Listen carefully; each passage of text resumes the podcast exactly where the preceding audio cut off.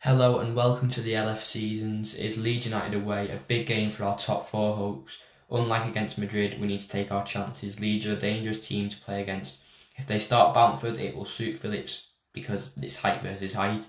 And one of the key battles will be Robbo versus Raphinha. It will be crucial that Robbo tries and matches Raphinha for pace, and if he can't, then we must double up against Raphinha. Ultimately, we must win to keep our Champions League hopes alive. We are currently sixth, and a win will hopefully put us in the top four on goal difference. We just need to hope that other teams around us will slip up. So the last match was 4-3 at Anfield. It was an end-to-end game, back and forth, but luckily a Salah pen won us the game. Salah gave Liverpool a fourth minute lead from a penalty spot, playing but Leeds playing in the PL for the first time since 2004 were level eight minutes later courtesy of Jack Harrison's fantastic run and finish. Van Dijk headed the Reds back in front on 20 minutes before defenders' loose pass allowed Patrick Bamford to beat Alisson to make it 2-2. Salah struck back with a powerful finish to give Liverpool the first half half-time lead. Leeds equalised through a third time through Mateusz Klich after an expert control and finish with 24 minutes left. But the Whites were unable to hold on as debutant Rodrigo's foul on Fabinho allowed Salah to complete his hat-trick with a second penalty two minutes from time. So, how Leeds played, Marcel Bielsa is one of the most fascinating managers in the world of football and is currently tearing it up in the Premier League with Leeds United.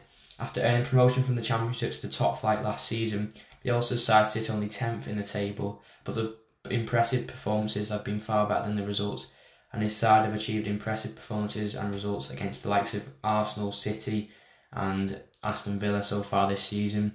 Either way, the football that Leeds play can be described as genius simul- as, and simultaneously as one of our readers described it, madness. With that, here is a tactical analysis of Marcelo, Marcelo Bielsa's Leeds United and the impressive exploits his team have pulled off in the 2021 Premier League season. The only major differences are Illan Meslier, who has now fully replaced Kiko Casilla, and Rodrigo coming into the team as an attacking midfielder instead of Pablo Hernandez, and Robin Koch coming in place of the fantastic Ben White.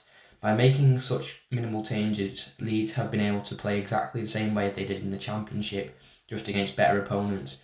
Messia has been one of the top goalkeepers in the league so far this season, and in front of him he has a robust back four with Luke Ayling, Stuart Dallas, Robin Koch, and Liam Cooper. Calvin Phillips anchors the midfield and screens the back four just like Fabinho does for Liverpool, allowing Mateusz Klich and Rodrigo to surge forward in the attack more often. The flanks are occupied by former Wolves midman Helder Costa and former MLS star Jack Harrison, who have both started eight out of the nine matches um, they've Leeds have played so far. Up top, Patrick Bamford has been one of the great of the Premier, greatest Premier League surprises performance so far, scoring seven goals in eight games. Fifty percent of his team's goals so far this season have come through Bamford, Another consistency of Bielsa's Championship side is, is reliant on the 4 4 1 formation. Um, Bielsa exp- has experimented with the 3 4 3 1 4 2, 4 2 3 1, and 4 4 1 1, and what was probably more 3 4 3 than a 3 3 1 3 that is so commonly associated with Bielsa. But the 4 1 4 1 formation remains his preferred choice. Most frequently, most frequently, this system will adapt and change over the course of the match and particularly to a 3 3 3 1. Now, so I apologise about all the numbers, it's going to sound confusing, but if you know your formations, then you'll understand it. So, the defensive shape holds true the most of the time in the 4 1 4 1, in which the high pressing system that Leeds engage is in excellent balance with loads of midfield presence. When moving away from the 4 1 4 1, Bielsa often adjusts his system in correspondence with his opposition. For example, up against teams with two strikers, Bielsa often changes to a back three. uh, the only two times this has happened this season has been against Sheffield United and Crystal Palace, which were the only two te- times they've adopted to a back three. They were successful in implementing the change of the system against Sheffield, but got completely battered by Palace um, via a range of transitional counter attacking and set piece situations. One might posit that the change to a back three up against the front two is for defensive reasons, but I still believe, as I did last year, that Leeds did it in aid of build up play.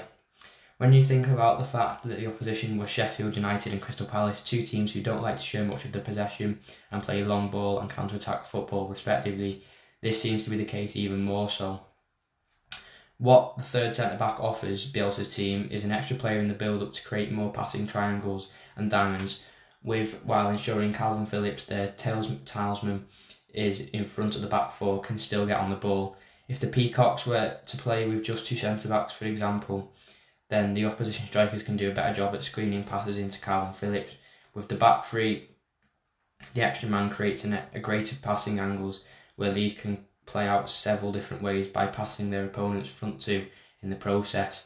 At the same time, Leeds can also adjust their back four to achieve the same results in the build up, with Ayling and Dallas sliding in alongside the two centre backs and Calvin Phillips remaining in front. So, starting 11 prediction, we're going to go with Alisson in goal. Now, the rest of this team is going to sound a lot weirder, but I think people need a rest, and I still think the players I'm going to bring in are very capable still putting on a decent performance. I would, if we need to make the subs, then we need to make the subs.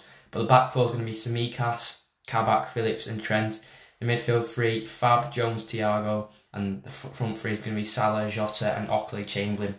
So I think Firmino, Mane, and Wijnaldum and Robbo will start on the bench, but if things again aren't going our way, then I think we're going to have to end up shifting back to the usual side that we've seen for the past couple of weeks. The score prediction will be 3 1 to Liverpool. I think we're going to smash them out of the park, whatever team we put out anyway. Also, just heard that um, Raphinha could possibly miss out. So that would help whoever's playing at left back, whether it's Robbo or Tsimikas, that would help them brilliantly. And uh, that's it. Thank you very much for listening to this pre-match build-up, and the uh, post-match reaction will be out very soon. Thank you for listening. Bye bye.